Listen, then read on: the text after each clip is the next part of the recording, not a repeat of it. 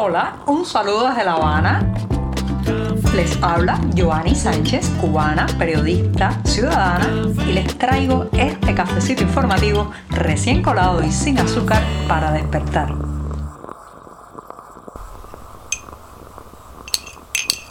Un buen café amargo es imprescindible en esta jornada puente, jornada bisagra del 14 de septiembre de 2022, un día que además ha amanecido nublado, con algo de brisa aquí en la capital cubana, en que estoy corriendo para grabar este programa y subirlo a las redes porque hoy nos toca apagón en el barrio donde vivo. Así que me voy a dar este sorbito largo. Después de este buchito sin una gota de azúcar, voy a decirle dos palabras a ustedes, ciencia e innovación dos términos muy poderosos, impresionantes, que cuando se escuchan, pues eh, enseguida eh, hacen imaginar a la persona que, lo, que los oye, eh, pues desarrollo, modernidad, ideas, libertad también, que es lo que trae, en fin de cuentas, la ciencia y innovación para el ser humano, entre otras tantas cosas. Bueno, pues esas dos palabras han sido elegidas por la propaganda oficial cubana para de alguna manera apuntalar la figura de el impresentable, el impopular Miguel Díaz Canel. Como una vez obtuvo un título de ingeniero, bueno, pues la propaganda oficial quiere mostrarlo como un hombre de pensamiento, un hombre de ciencia, un hombre de ideas, pero ya sabemos, ya sabemos por el torpe, eh, el torpe desempeño lingüístico que tiene frente a los micrófonos, que evidentemente es un hombre de muy pocas luces, muy poco atrevimiento, que el atrevimiento es imprescindible para la ciencia y para la innovación. Pero de todas maneras, la propaganda oficial, reitero, quiere una y otra vez asociar estas dos palabras tan poderosas a la imagen de Miguel Díaz Canel y constantemente están pues hablando de que hay que emplear la ciencia, la innovación en la agricultura, en la producción de alimentos, en la construcción de casas. Señoras y señores, cuando usted se acerca realmente a lo que a la aplicación supuesta, a la supuesta aplicación de estos términos en la realidad, lo que se encuentra son parches, remiendos, interpretan innovación como eh, pues ese desespero ante las dificultades que nos lleva a remendar algo, a simplemente tratar de que algo funcione aunque su vida útil y la obsolescencia tecnológica ya tocó a su puerta. Entonces lo que se genera en realidad no es innovación, son chapuzas para poder alargar la vida útil de las cosas, de lo mismo una termoeléctrica que una industria, que la maquinaria pesada de algún taller y eso además sobre la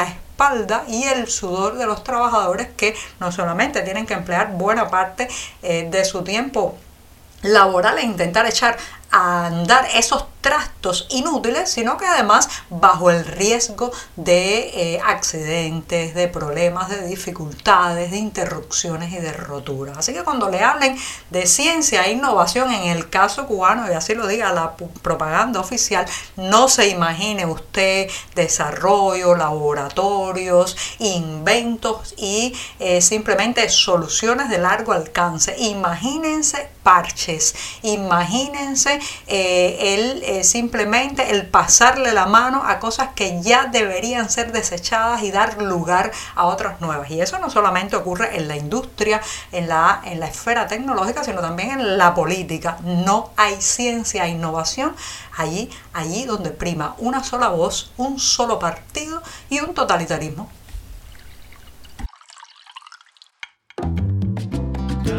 Si eres de los que te gusta estar bien informado, síguenos en 14ymedio.com. También estamos en Facebook, Twitter, Instagram y en tu WhatsApp con este cafecito informativo.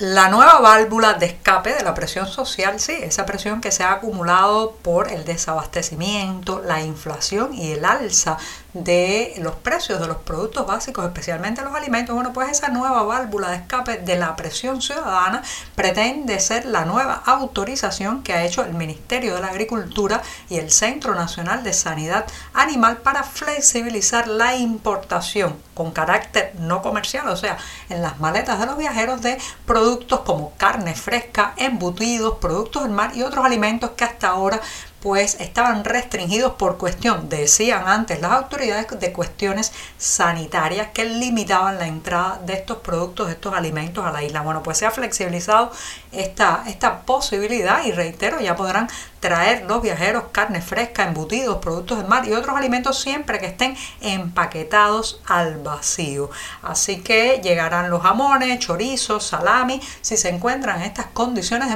y con esto el oficialismo, el régimen cubano parece que quiere aliviar la situación de la eh, venta, al menos de manera informal, claro está, porque mucho de esto va a terminar en el mercado negro, eh, de alimentos a la población de cara al fin de año, que como saben es una época eh, un momento en que normalmente, de manera tradicional, suben los precios y este año ya están por las nubes, así que llegarán, llegarán a la estratosfera eh, cuando eh, se acerquen esas fechas navideñas en que las familias pues quieren degustar ciertas comidas, especialmente productos cárnicos y pues otros alimentos. Así que esto es lo que propone el oficialismo, esto señoras y señores es lo que se dice una curita, una tirita, un parche a la eh, solución, eh, a un parche a la situación, porque evidentemente esto no va a llegar a todo el mundo, porque cuántos son los viajeros que llegan a la isla, cuántos podrán tener el dinero para comprar estos productos revendidos en el mercado informal. Y además de esto eh, va a incidir negativamente en la producción de alimentos que salga desde el propio país, porque cuando llega un producto de más calidad, con más estándares, de una manera más rápida que lo que tarda en cebarse a un cerdo en una granja cubana o en producirse algo de pienso animal en los campos para engordar estos animales, bueno, pues está claro que la producción va a verse lastimada. Así que esta solución ya traerá, ya traerá sus tormentas.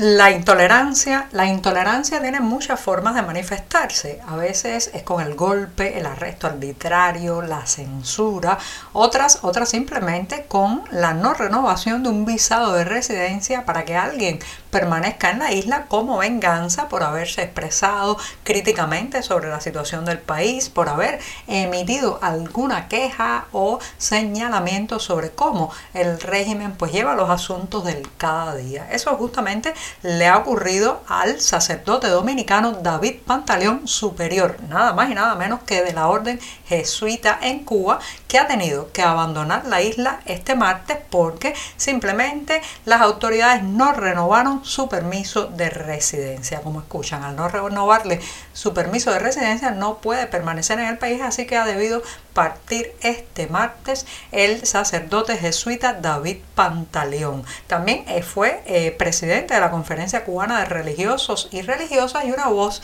dentro de, eh, digamos, el sector religioso cubano que se elevó con fuerza eh, por los arrestos y las detenciones y los juicios ejemplarizantes contra los manifestantes en la protesta popular del 11 de julio de 2021. Así que la venganza en este caso ha sido no permitirle seguir en el país. Fíjense qué manera de silenciar, qué manera de apartar, qué manera de alejar a los críticos.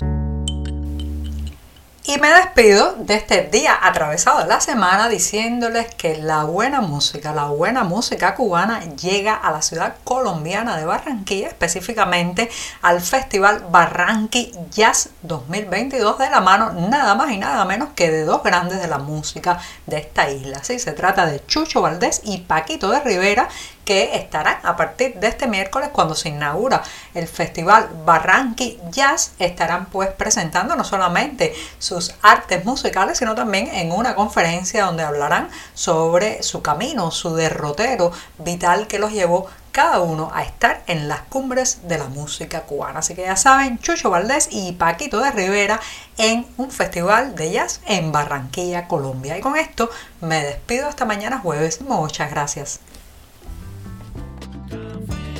Por hoy es todo. Te espero mañana a la misma hora. Síguenos en 14medio.com. También estamos en Facebook, Twitter, Instagram y en tu WhatsApp. No olvides, claro está, compartir nuestro cafecito informativo con tus amigos.